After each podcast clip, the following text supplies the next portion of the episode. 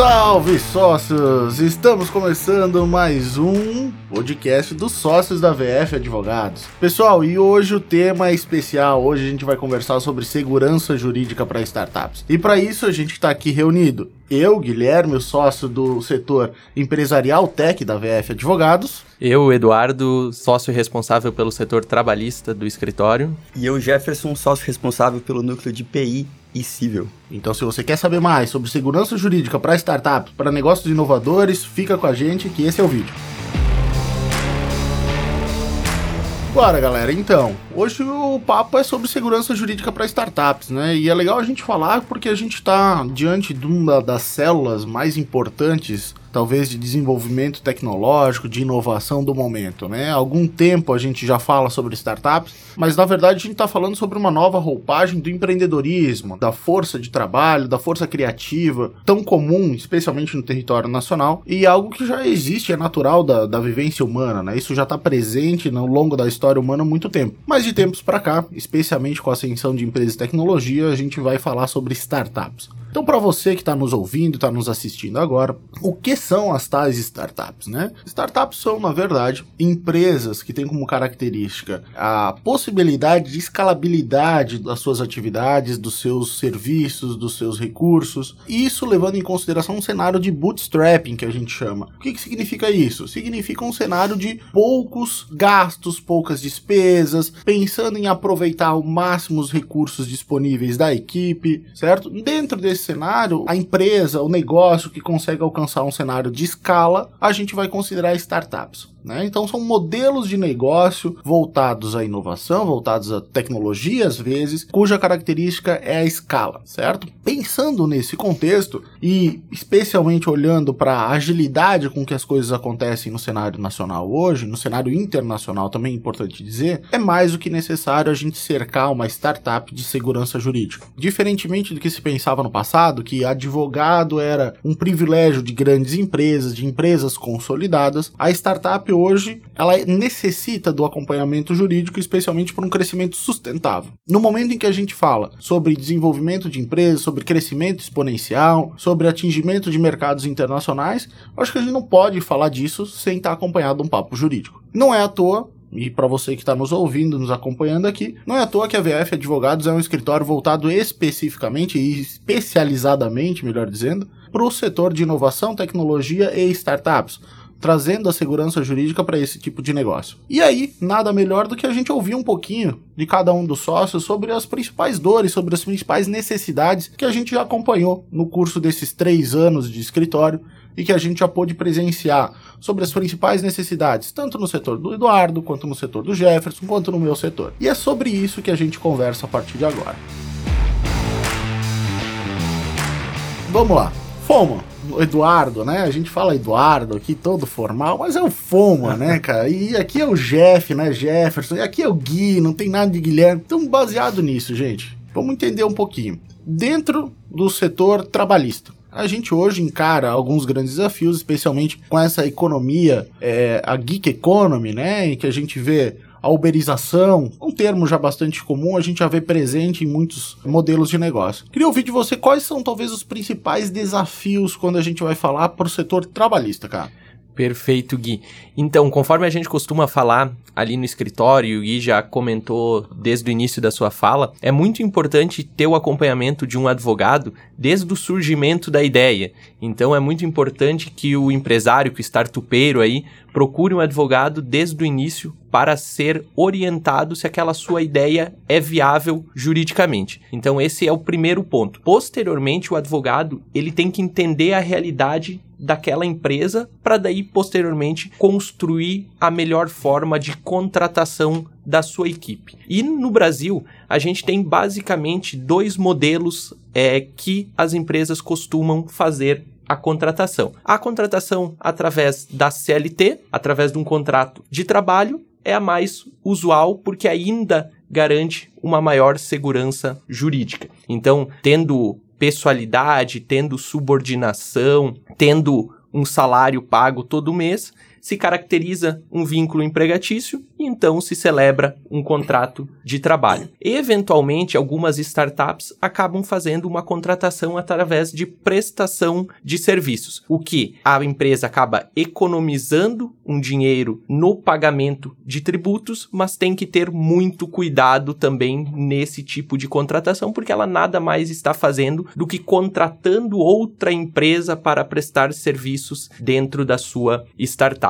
Então, de uma forma bem geral e bem inicial, seria esses dois modelos de contratação que atualmente as startups vêm utilizando aqui em nosso território. Massa, cara, massa. E a tua fala me remete muito para a gente analisar algo que é o grande companheiro, talvez, de uma startup, de um negócio de matriz inovadora, com esse potencial arrojado de exponenciabilidade, né? Que é o risco. Talvez um cenário de mínimo risco, né? De risco reduzido, minimizado, a gente tá olhando para essa figura seletista, carteira assinada, tradicional, né? Tipicamente aplicável nos modelos industriais que a gente está habituado a conhecer. Quando a gente vai para uma perspectiva um pouquinho mais arrojada, você já traz um cenário diferente, que é um modelo diferente de contratação, né? É muito comum que quando a gente olhe para esse tipo de negócio, a gente se depare com algumas outras construções, né? Eu acho que é, a nossa audiência talvez não está muito habituada, mas, por exemplo, existem alguns modelos que visam a contratação através da formação de cooperativas de trabalho, alguns outros modelos que buscam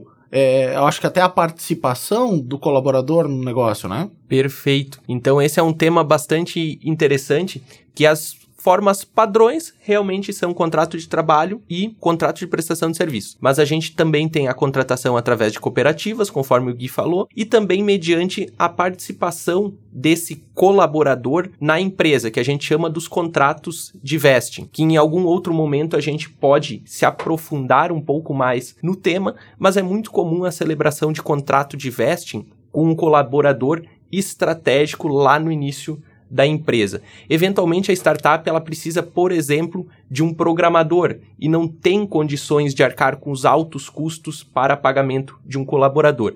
Então se celebra um contrato de vesting, se estabelece algumas métricas para que esse programador tenha que atingir e ele atingindo essas métricas depois de ter determinado espaço de tempo, ele pode se tornar sócio dessa startup com um percentual aí desta empresa. Então é uma construção bem interessante Nossa, e plenamente possível.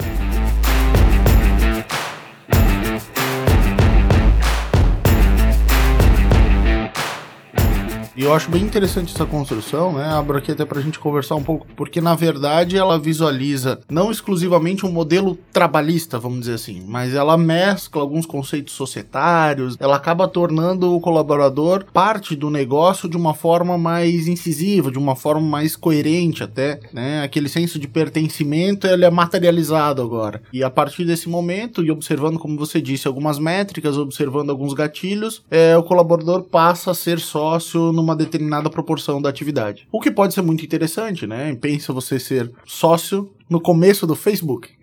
do próximo Nubank. Isso, né? Seria muito interessante, né? Você ser um desenvolvedor que você oferece a sua força de trabalho em troca de uma remuneração mais uma participação. E é interessante porque o judiciário já começa a encarar situações como essa. Então dá para nós, né, operadores do direito, um pouquinho mais de força para debater esse tipo de assunto. Legal. Então pensamos o seguinte: Profissional contratado, profissional está lá dentro, seja o modelo que for, profissional está prestando serviço, a atividade está acontecendo, a empresa está operando. A gente já falou da necessidade de olhar desde o começo para isso tudo. Mas eu acho que também tem uma questão muito sensível que todo negócio precisa olhar desde o começo. E eu acho que a partir do momento que o negócio tem um nome. Né?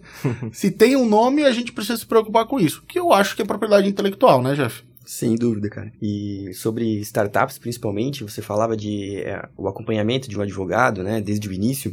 E isso precisa ficar muito claro, porque em negócios mais tradicionais, talvez é, já existe uma solidificação mais é, visível do negócio, dos riscos e de como vai acontecer. Então as pessoas não se preocupam muito. Ah, eu conheço tal pessoa que tem um negócio como o meu, vou fazer mais ou menos que nem ele ali. Então talvez por um tempo, né, apesar de ser recomendado e extremamente necessário, a pessoa vai seguindo sozinha, com, pelos próprios passos, e às vezes dá certo, né? A maioria das vezes dá certo. Mas nas startups é extremamente importante, fundamental mesmo o acompanhamento, porque são justamente negócios de risco, onde se você não estiver com tudo bem estruturado, né, a rigor dos contratos societários, trabalhistas e mais um pouquinho que a gente vai falar agora, você provavelmente não vai ter sucesso na sua empreitada. Então é fundamental que startups tenham acompanhamento jurídico. E falando do nome, né, então um pouco agora na parte que me toca, né, não é só isso que a gente vai contribuir com Nossa. propriedade intelectual para startups, mas existe o, o, que se chama de marca, né, que é o nosso nome, que é a, a fachada, né, é Guilherme, é Eduardo, Jefferson, o nome do seu negócio vai ter a sua marca. Então, é fundamental. A gente nasce com um nome uhum. e a gente não, não muda de nome. Assim que funciona com a gente. A empresa, mais ainda, ela precisa ser reconhecida. Quando nasce um negócio, não se nasce é, pensando que ele vai mudar de nome. É, você pensa, pô, vai ficar o mesmo nome daqui a 50 anos, quando meu filho estiver tocando a empresa já muito bem estabelecido, vai ter o mesmo nome. E é isso que se deve pensar. Então, como que a gente garante que um nome possa ter essa continuidade por tempo indeterminado, para que você possa usá-lo sem receio de alguém usá-lo também, através do registro de marca. Esse seria um primeiro ponto, digamos, da API dentro dos negócios no geral, mas falando de startups, isso é ainda mais importante. Eu acho que você toca num ponto bem delicado, né, cara? Porque assim, vamos pensar o seguinte: você dedica esforço, você dedica criatividade, você dedica energia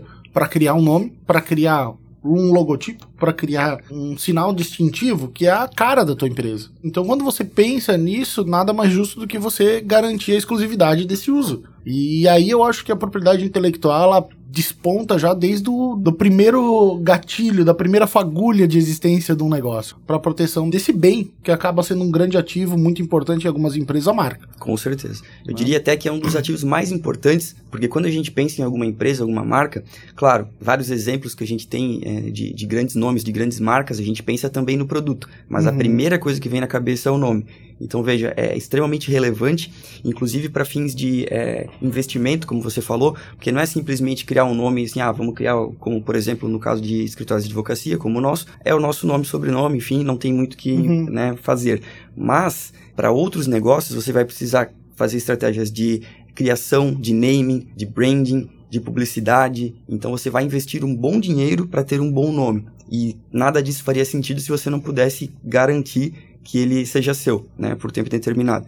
Então é realmente algo a se pensar no início do negócio. E até aproveitando o gancho do Jeff, eu estava aqui pensando que muitos produtos eles são reconhecidos pelo nome da marca. Quem aqui nunca falou de Nescau para se referir a chocolatado? Quem nunca se referiu a chicletes para se referir a goma de mascar? Então é muito interessante essa forma da empresa ser vista, né? Então é, vale muito, tá? A pessoa que está pensando em abrir um negócio, que está já em desenvolvimento de uma startup, vale você pensar e conversar com um profissional especializado antes, porque não é só uma questão de operacionalizar o registro da marca e tudo mais. Tem toda uma questão técnica de você analisar antes de ter o nome para ver se é viável o registro daquele nome. Então, desde o início, é extremamente recomendado que seja feito um acompanhamento com um profissional especializado. Cara, e registro de marca é algo que, particularmente, eu acho extremamente delicado, tendo em vista exatamente esse ponto que você falou a pessoa distante dessa realidade pode pensar que é o preenchimento de um formulário, que é a submissão de um protocolo lá no NPI, mas talvez o grosso do trabalho está justamente nesse racional de entender se pode registrar, se não pode registrar, se já está registrado, se não vai ter conflito, né, cara? Então eu acho que é extremamente válido a gente levantar essa peteca aí pro pessoal. Sem dúvida. É aquela analogia que a gente faz de não é simplesmente apertar o parafuso, cortar o fio, mas é saber qual parafuso e qual fio você vai mexer. Perfeito, cara, perfeito. perfeito.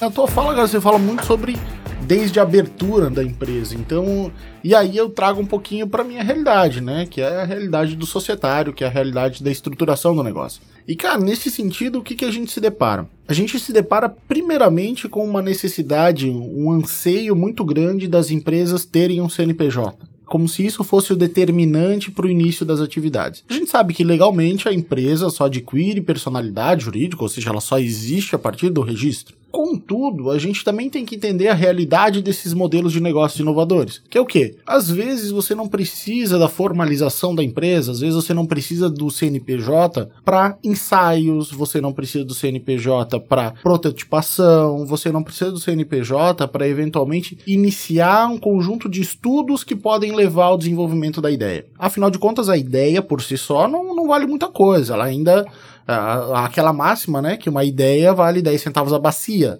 Então, a ideia ainda não é muita coisa. Então, a partir do momento que você começa a desenvolver, se você começa a aprimorar aquilo, você pode criar um gatilho para a constituição da empresa. E é nesse sentido que a gente gosta de orientar os nossos clientes, né? Os nossos parceiros aí conversam com a gente. Na verdade, você não precisa ter um CNPJ desde o momento em que você encontra alguém ou um potencial sócio. Você pode, você tem disponível alguns outros mecanismos para que você crie um vínculo entre essas pessoas, certo? Para que vocês possam desenvolver o projeto a uma certa medida. A partir do momento que alcançado aquele gatilho, vocês disciplinam já nesse documento que vai haver a constituição formal da empresa. E aí é bem interessante a gente olhar que, modéstia à parte, talvez isso seja uma expertise do profissional que trabalha com isso mesmo. Porque a partir do momento que a gente conversa com outras áreas do direito, é muito mais comum, ah, não, vai, vai operar, vai ter uma ideia, vai virar um negócio, abre CNPJ. O que pode gerar um custo imediato para aquele negócio, para aquela startup. Se tá operando num cenário de bootstrapping, a necessidade é justamente reduzir custos. Então, poxa, vai pensar na contratação desde já de um contador, de taxas para registro, quando na verdade você nem operação estava tendo ainda. Você estava ideando, você estava no campo das ideias. Então, essa acho que é o primeiro tópico que a gente gosta de esclarecer. Você não precisa um CNPJ para tirar a tua ideia do papel, certo? Você pode começar a desenvolver algumas coisas, mas a partir do momento que você for vender, que você for ter receita com aquele negócio, até para fins fiscais, aí sim você precisa CNPJ. E qual que seria o instrumento adequado, então, Guilherme, através dessa tua fala, para se iniciar essa relação entre os possíveis sócios? Boa, cara. Na verdade, assim, a gente tá olhando para contratos particulares. Então, o nome que você vai dar lá em cima talvez pouco importa. Mas uma estrutura de contrato, de documento que faz muito sentido para esse tipo de operação é um memorando de entendimentos, um term sheet. A partir desse documento eu consigo construir e alinhar expectativas, interesses de cada um, detalhar qual que vai ser a participação, como que vai se dar a contribuição de cada um nesse projeto, até a carga horária, por exemplo, semanal que cada um está disposto a dedicar para aquela ideia. E isso é bem interessante porque às vezes um documento como esse serve justamente para que num segundo momento, na hora da elaboração de um acordo de sócios, por exemplo, após a constituição, nós já tenhamos as diretrizes já construídas. Então essas diretrizes são exportadas do memorando de entendimentos, ou seja lá qual for o documento, para um acordo de sócios, trazendo segurança jurídica do começo ao fim, do ponto de vista de relacionamento entre os sócios. Com certeza. Tantas vezes que foram faladas já, depois a gente conta quantas vezes a gente falou de ideias já, é uma palavra que sempre ativa aqui o gatilho já da propriedade intelectual, né? o que é propriedade intelectual? É justamente aquilo que a gente produz aqui dentro. E ideias, talvez seja uma bacia de ideias, custa 10 centavos. Mas a ideia que vai fazer o seu negócio alavancar é muito importante. Muito bom. Operacionalizando depois, claro, né? Senão é só uma ideia. Com isso, eu acho que também outra parte que, que até flerta um pouquinho com PI, um pouquinho com societário, que basicamente também é do mesmo campo né, do direito, digamos assim, é a questão de você proteger a ideia que você está visando elaborar, perfectibilizar. Para isso, precisa de um outro documento importante também, né, Gui? Cara, boa, boa. Acho que é bem importante a gente falar disso, porque quando a gente vai pensar em compartilhamento de qualquer tipo de informação, é muito importante que todas as partes estejam alinhadas. E o compartilhamento ele acontece desde o momento do, da ideação, do nascimento do negócio, entre os sócios. É natural que vocês tenham acesso, os sócios, né, tenham acesso a algumas informações confidenciais, um do outro, a princípio, né, mas também com relação ao negócio, com relação a fornecedores, com relação a parceiros. E esse documento em especial que você provoca, cara, ele é uma realidade muito presente quando a gente fala de startups. A startup ela tem por natureza o seguinte: o modelo de negócio escalável, poucos recursos, a necessidade de desenvolver rápido modelo tradicional. Olhando para isso, mais do que comum eu precisar conversar com muitos investidores, eu precisar conversar com muitos parceiros, com muitos potenciais fornecedores. E todas as vezes que eu vou conversar com esses potenciais parceiros, pode ser que eu tenha que fazer um pitch, pode ser que eu tenha que apresentar alguns, é, algumas informações, alguns números do negócio. E aí nasce justamente, cara, esse documento. Então eu, fiz esse gancho justamente para identificar que não é só a ideia, não é só o modelo de negócio que você vai tentar proteger, mas às vezes alguns segredos importantes do desenvolvimento do negócio. E aí você encapsula isso dentro de um documento que a gente chama termo de confidencialidade ou NDA do inglês. Porque esse documento ele tem como perspectiva definir claramente o que está sendo compartilhado, em que condições está sendo compartilhado, qual é a sanção em caso de descumprimento, em caso de divulgação indevida dessas informações e o mais importante de tudo, como se determina a exclusão ou o apagamento dessas informações a partir do momento em que terminar a necessidade de compartilhamento. Agora a pergunta por que o Foma tá rindo. Apagamento. Apagamento ficou ruim? Não, não, Mas não. não. apagamento existe. Existe- Não, eu fiquei pensando. NDA, do inglês. Eu achei que vinha a palavra em inglês. Então vamos lá. NDA, do inglês, Non-Disclosure Agreements. Eu fiquei pensando, pô, só Muito certeza que esqueceu uh, E o pior é que a gente sempre zoa com isso, né? Do inglês, né? É, do inglês. Mas então, beleza. Pô, celebrou o NDA, cara. Então eu acho que é legal, a gente tá indo numa linha boa, porque falamos de constituição, falamos de é, é, desenvolvimento da atividade através de equipe, falamos da proteção de naming, falamos da proteção já de, de algumas ideias através de documentos específicos. E beleza, a empresa tá operando. E no que a empresa vai operando, eu acho que vão surgindo grandes ativos também, que são os ativos olhando para a propriedade intelectual propriamente dito. Tô falando o quê? Um desenho industrial, eu tô falando aqui às vezes de um modelo de utilidade, tô falando aqui às vezes até de uma potencial patente. E aí acho que a propriedade intelectual entra no jogo de novo, né, Jeff? Com certeza, cara. Principalmente com startups, a gente vai falar basicamente de patente ou de software, né? Os programas Legal. de computador. Então, é, realmente, a ideia do negócio para ser uma startup, né? Um negócio inovador, escalável, né? que, que realmente vai fazer diferença no mercado, fundamental, mais importante é, a ser feito é proteger a ideia que você teve que vai te trazer um diferencial. Então, a patente, o que, que é isso, como é que funciona, né? Não dá pra gente esmiuçar aqui o assunto, mas dá pra falar em linhas gerais. A patente vai basicamente tratar de uma invenção, de uma coisa que surge, uma ideia nova. Então, tem dois tipos de patente. Uma que é a de invenção, pura e simples, né? Uma coisa nova, como assim, inventaram um microfone. Poxa, existe uma invenção. Mas existe também o modelo de utilidade, que é uma melhoria daquela coisa que já foi inventada. Não deixa de ser um tipo de invenção, porque você inventa uma forma diferente de fazer aquilo, né? Existe um ato inventivo, mas o modelo de utilidade vai ser um aprimoramento de alguma coisa que já existe. Então, é plenamente possível que dentro de uma startup a ideia seja justamente criar algo novo ou criar algo diferentemente novo do que já está no mercado. Isso com relação a patentes seria bem importante mesmo caso o modelo do negócio seja baseado nisso. Muito legal, cara, muito legal. E eu gosto dessa, desse paralelo, né, entre a invenção e o modelo de utilidade. Se você parar pra pensar, por exemplo, o Steve Jobs não inventou o telefone. O telefone já existia. O que ele fez foi ressignificar o telefone. A partir desse momento, com um desenho totalmente diferente, com uma proposta totalmente diferente, a Apple, não uma startup aqui, né, mas que nasce num contexto bem parecido, muda totalmente a perspectiva sobre o que é um telefone. Hoje em dia você não pensa num telefone com teclas. Hoje em dia você não pensa num telefone sem acesso à internet, né? Sem touch. Então mudou Exatamente. completamente a perspectiva desse aparelho. Exatamente. E no caso específico da Apple, né, do, da, da ideia do Steve Jobs e, e dos seus, né, a gente fala justamente dessa questão de melhoria, mas a gente fala muito também da questão da marca. Né? Porque, Legal. poxa, o que, que é Apple, né? O que, que é maçã? Poderia ser uma marca muito idiota, se fosse alguma outra coisa, né? Pô, se não existisse, você fala, pô, minha marca vai se chamar maçã. Beleza, que ideia ruim, né? Mas justamente, é, tem dois pontos aqui. O primeiro é que Apple não tem nada a ver com os produtos que eles vendem. Uhum. Então aqui a gente está falando de uma marca muito forte, porque ela não tem nada a ver justamente com o produto, o que vai garantir que ela seja ainda mais distintiva. E em cima disso foi muito trabalhado equipes multidisciplinares para fazer o valor do, do produto ser ainda mais agregado. Mas principalmente a marca, eu diria que para a Apple é, é assim fundamental. Quando a gente vê alguma coisa que saiu da Apple, claro, eles têm diversas tecnologias, com certeza diversas patentes que eles mesmo é, fizeram ser diferente, mas a gente não sabe disso no primeiro momento. O que a gente vê é o quê? A maçãzinha, mordida, por sinal. Então, a marca deles é, é muito forte.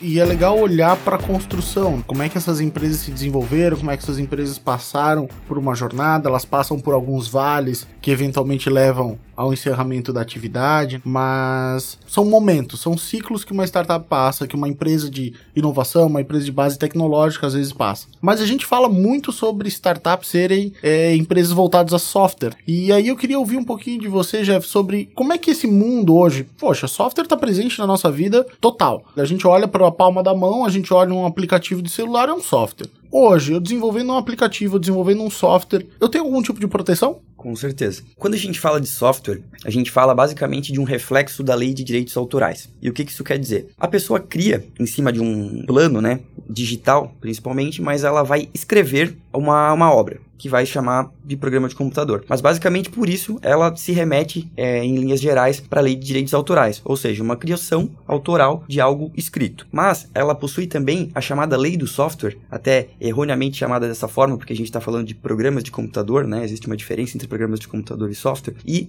onde é regido então mais especificamente a proteção que vai se garantir ao programa de computador. E quando a gente fala disso, igualmente a lei de direitos autorais, obras autorais, a gente não precisa registrar, não é necessário registrar. E isso não quer dizer que você não precisa registrar, mas independe de registro a proteção desse ativo. Então, ah, eu criei um software, fiz um código, eu preciso então para poder chamar de meu ir lá e registrar? Não. Você pode chamar de seu, você pode utilizar e você terá de certa forma, uma proteção, mesmo não fazendo o registro. Legal. Por quê? Porque está protegido dentro do guarda-chuva de autoridade. Exatamente. Quando a gente fala de obra autoral, o que se preza muito e o que vai valer para proteger sua obra é justamente o que a gente chama de anterioridade. Legal. Ou seja, eu fui o primeiro a escrever essa música, a escrever esse livro, a escrever esse código do software. Sim, e a gente sabe o quanto isso pode ser moralmente interessante no cenário de software, né, no mundo aí. E a gente fala isso com propriedade porque a gente atende, talvez hoje, majoritariamente a carteira de clientes da VF Advogados é do mercado de software. E a gente entende o quanto é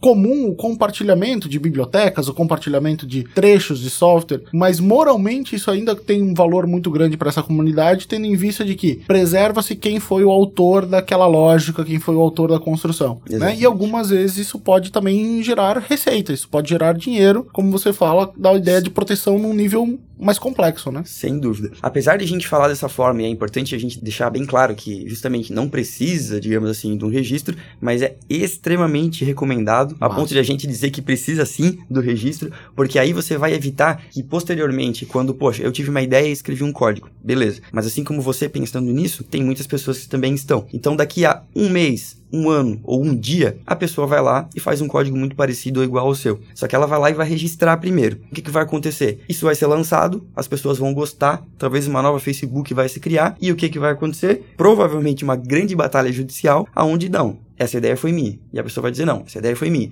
Então, como que vai se comprovar isso? Através de um registro né, que tenha reconhecimento e que tenha segurança. E para isso, é possível sim, né, há algum tempo já, fazer o registro de programas de computador no INPI também.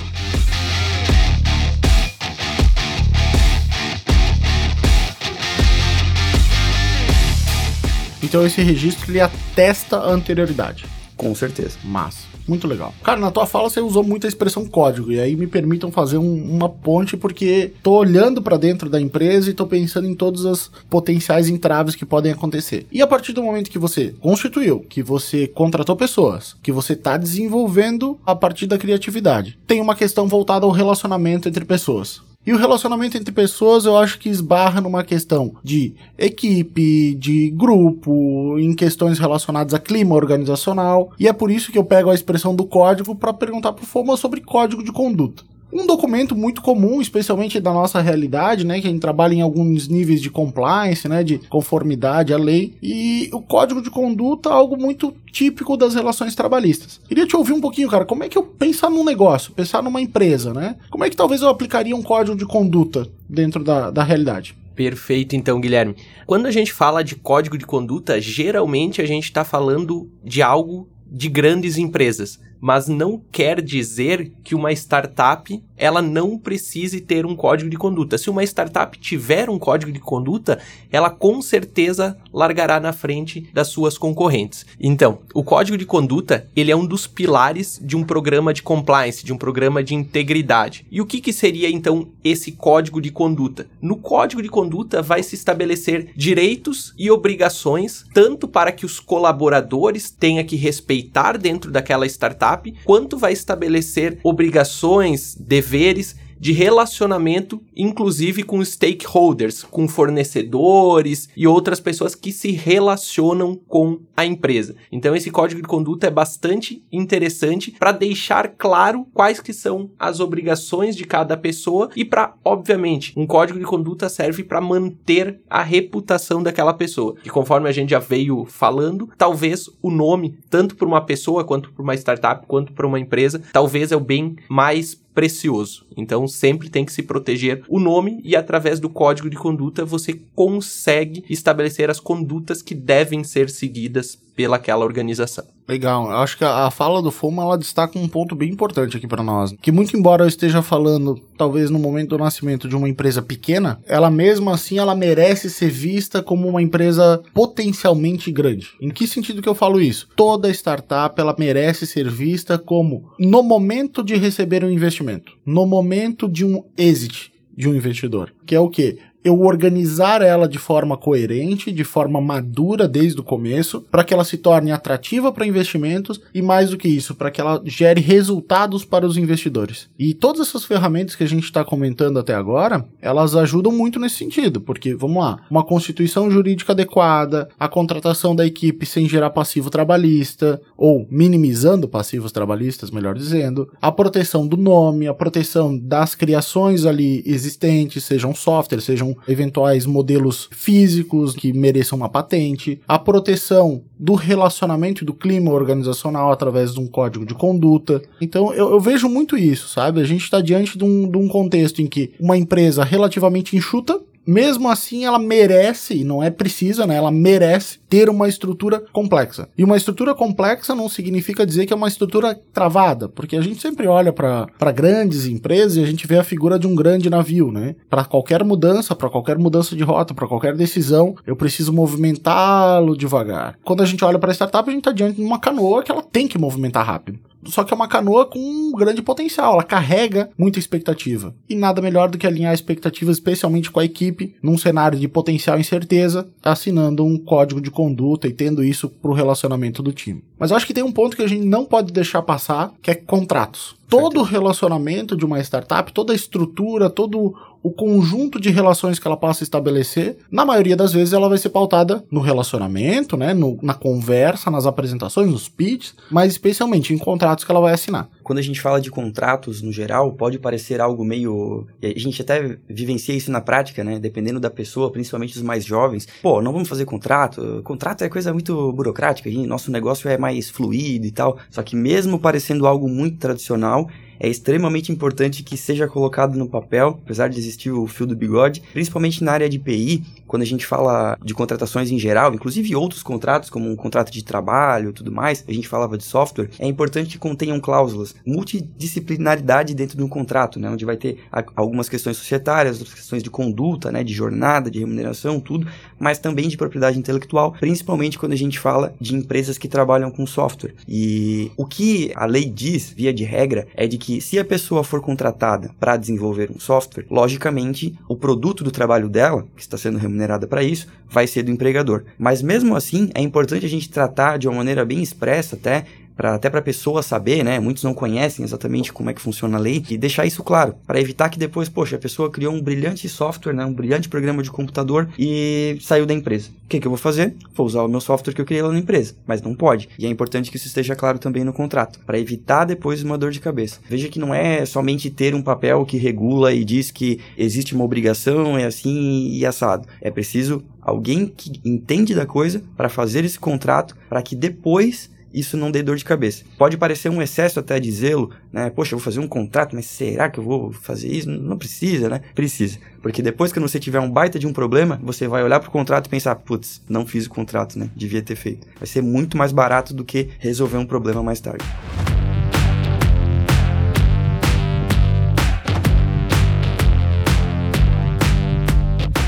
Eu gosto dessa interpretação de que o contrato é necessário. Muita coisa se resolve, é verdade, a partir da conversa, mas o contrato é determinante. E quando você fala de contrato voltado à propriedade intelectual, é, é um ponto interessante porque talvez é uma área em que poucas pessoas saberiam da necessidade de um contrato. A gente está muito mais habituado a olhar contratos com clientes, contratos com os fornecedores, contratos com a equipe, mas não pensa no contrato para proteger a responsabilidade voltada à propriedade intelectual. Então é bastante importante a gente olhar para isso também. E quando a gente vai falar do mundo dos contratos, eu acho que aqui só isso caberia um podcast específico. Quem sabe seja o próximo. Falar sobre a realidade de contratos dentro do mundo da inovação. Mas uma perspectiva muito interessante que todo advogado de startup precisa olhar, e honestamente, sendo bem franco aqui, se o seu advogado que atende a sua startup não olha para isso, talvez mereça partir essa provocação de você, startupeiro. Mas a necessidade de assinar esses contratos de forma eletrônica ou de forma digital. Não há mais como se consentir que no meio de tanta inovação, se a lei não exigir assinatura física, você poder realizar ela, né, de forma virtual, de forma eletrônica. Isso a gente vivencia na prática com vários clientes, no sentido de ser uma ferramenta que ajuda muito no desenvolvimento do negócio. Necessidade de romper com o formalismo da assinatura formal, da assinatura por duas testemunhas, da assinatura manuscrita para a assinatura eletrônica. Isso é uma ferramenta bastante importante, então é tema com certeza que merece ser avaliado no caso a caso para aplicação, mas é que faz a diferença no negócio. E até é importante trazer, né, Gui? Porque assinatura física ela eventualmente pode ser falsificada com certa facilidade. E a gente verifica com os nossos clientes e até a gente sugere alguns sites e alguns aplicativos para fazer essa assinatura, que quem está fazendo essa assinatura tem o código IP dessa máquina onde foi assinado o contrato. Eventualmente a pessoa tem que tirar uma foto segurando um documento para comprovar que realmente foi ela que assinou. Então, eu acredito que a segurança ela é bastante grande, inclusive até maior do que da assinatura física. Especialmente porque quando a gente vai olhar para plataformas como essa, a gente tem algo chamado cadeia de custódia, que a gente consegue acompanhar em que mãos o documento está, que momento que é feita a abertura, em que momento que é feita a assinatura, em que local que isso ocorre. Então é bem interessante, eu acho que traz uma segurança jurídica ainda maior do que o tradicional documento assinado. Né? Então, contratos vocês puderam ver que aqui a gente só deu um gostinho do que pode se falar com relação a contratos, né? Tem muito tema para debater sobre esse assunto. Com certeza a gente vai voltar a trazer aqui para vocês. E voltando a uma perspectiva que o Fuma trouxe antes para nós sobre a implementação de algumas ferramentas talvez muito típicas de empresas grandes dentro de uma startup, eu acho que a gente merece aqui conversar sobre o momento em que eu vou olhar para a Lei Geral de Proteção de Dados dentro de uma startup. Talvez uma informação bastante ignorada por muitos negócios, tendo em vista custos, tendo em vista outras prioridades, mas não tem como a gente falar de um negócio inovador, de um negócio de base tecnológica, de um negócio movido a dados, sem proteção de dados. Então, sim, toda startup merece um programa de adequação à Lei Geral de Proteção de Dados, à segurança da informação, inclusive, mirando, permitindo, melhor dizendo, que isso lhe dê acesso a novos mercados, novos investimentos. Há alguns mercados internacionais que você não acessa hoje em dia sem você atestar estar em conformidade com normas de proteção de dados pessoais. Então, você tem uma perspectiva, um campo de atuação muito maior a partir do momento que você está em compliance, que você está em conformidade. E sobre Lei Geral de Proteção de de dados para negócios inovadores, para startups, também a gente está diante de um mundo novo, de um mundo que merece ser explorado numa tarde de conversa aqui, porque é um tema extremamente delicado. O ponto é, não é porque é uma ferramenta tipicamente aplicada em empresas maiores que eu vou deixar de aplicar numa startup. E para isso poder acontecer, eu acho que a gente esbarra numa realidade que é transversal em todas as nossas áreas aqui. Não há como advogar para startups sem conhecer no detalhe o negócio. Porque no caso da LGPD a gente vai modelar muito o programa de conformidade conhecendo o negócio. No caso do modelo de contratação de equipe, a gente vai modelar pensando muito na realidade do negócio. No modelo de proteção das criações da marca, a gente vai adequar à realidade. Então notem que o mais importante, e aqui é legal deixar claro, não tem como advogar para startup sem conhecer no detalhe o negócio, sem estar próximo sem sentar com o cliente, sem conversar com ele, sem entender a realidade. Se a advocacia ela é talvez um exercício de uma, um misto de psicologia para tentar entender sempre e ser acolhedor de todos os clientes, eu acho que a advocacia de startups ela potencializa isso mais, porque ela exige que a gente sente, que a gente converse, que a gente entenda a realidade, que a gente modele. Tanto é que a gente fala lá no escritório, uma solução não é igual a outra. Todas as entregas são personalizadas. Isso traz uma carga de trabalho bastante grande para nós, sem dúvida nenhuma. Mas também traz a segurança de que o nosso cliente tem uma solução adequada para a necessidade dele. Sem dúvida. Quando a gente fala de contratos no geral, mas principalmente para startups, e eu logo explico por quê, a gente brinca bastante com a questão da receita de bolo, né? Não é uma questão que eu vou pegar e vou entregar um contrato pronto e vai funcionar para todas as empresas. Para algumas, sim. Você vai ter um modelo de negócio parecido, o mesmo contrato pode servir perfeitamente até para uma outra empresa. N não podemos dizer que não, senão estaremos mentindo. Mas precisa ser muito personalizado, porque a startup, muitas vezes, ela não passa um ano esperando as coisas acontecerem ou fazendo as coisas erradas. Então você precisa muito bem saber qual vai ser o próximo passo, através de um contrato, através de uma orientação jurídica, através de uma proteção, para que a pessoa consiga seguir no caminho ali e chegue até o final. Se você der uma orientação errada ou simplesmente não se atentar que aquele determinado modelo de contrato, aquela determinada orientação jurídica padrão não vai servir exatamente para aquela pessoa, você pode estar tá orientando ela para o buraco. Então é muito importante estar próximo, como o Gui falou. Massa, cara. Eu acho que se toca num aspecto temporal muito importante, né? Uma semana na vida de uma startup é como se fosse um ano na vida de uma empresa tradicional. Então, errar rápido faz parte do negócio. Testar, validar, mudar. Né? Esses verbos estão muito presentes quando a gente fala de startup. Então, se o profissional jurídico demora, sei lá, quatro dias, três dias para responder um cliente tradicional, quando a gente olha para startup é no mesmo dia. Quando você olha para startup é no máximo no dia seguinte, na manhã seguinte. E isso é estar atento à realidade do negócio. Eu acho que isso é uma questão que a gente compartilha no escritório, né? Toda a equipe, é entender a sensibilidade. Toda situação que o cliente traz para nós, a gente sabe que é sensível. Porque a gente está diante de toda uma carteira de clientes, de profissionais altamente especializados, que sabem resolver o core business do seu negócio. Mas quando a questão é jurídica, eles também querem a mesma celeridade que eles aplicariam na administração. Então, eu acho que esse é o ponto. Caiu dentro do escritório, a gente resolve o mais rápido possível, especialmente por entender a sensibilidade de cada segundo na vida de uma startup. Gente, diante disso, o que, que a gente tem? A gente tem um panorama de constituição, a gente tem um panorama de contratação de equipe, a gente tem um panorama de relacionamento com o mercado através de contratos, a gente tem um panorama de proteção de criações e marcas, a gente tem um programa de relacionamento da equipe e um programa de relacionamento com o mercado através da proteção de dados. Então a gente tem um panorama bem interessante aqui para falar sobre proteção jurídica para startups. Olhando para esse cenário, queria convidar vocês assim para considerações finais, para que vocês pudessem compartilhar um pouquinho sobre como vocês acham que nós, profissionais jurídicos, podemos ajudar com a inovação, de que forma que a nossa postura pode ser determinante e por que que uma startup precisa de um advogado de confiança, precisa de um relacionamento próximo com o jurídico. Perfeito, então, Gui. A primeira coisa que eu penso é que para advogar para startup sempre tem que advogar pensando no novo. Porque se a gente pegar a nossa legislação, a gente verifica que ela é bastante conservadora. Uhum. Então,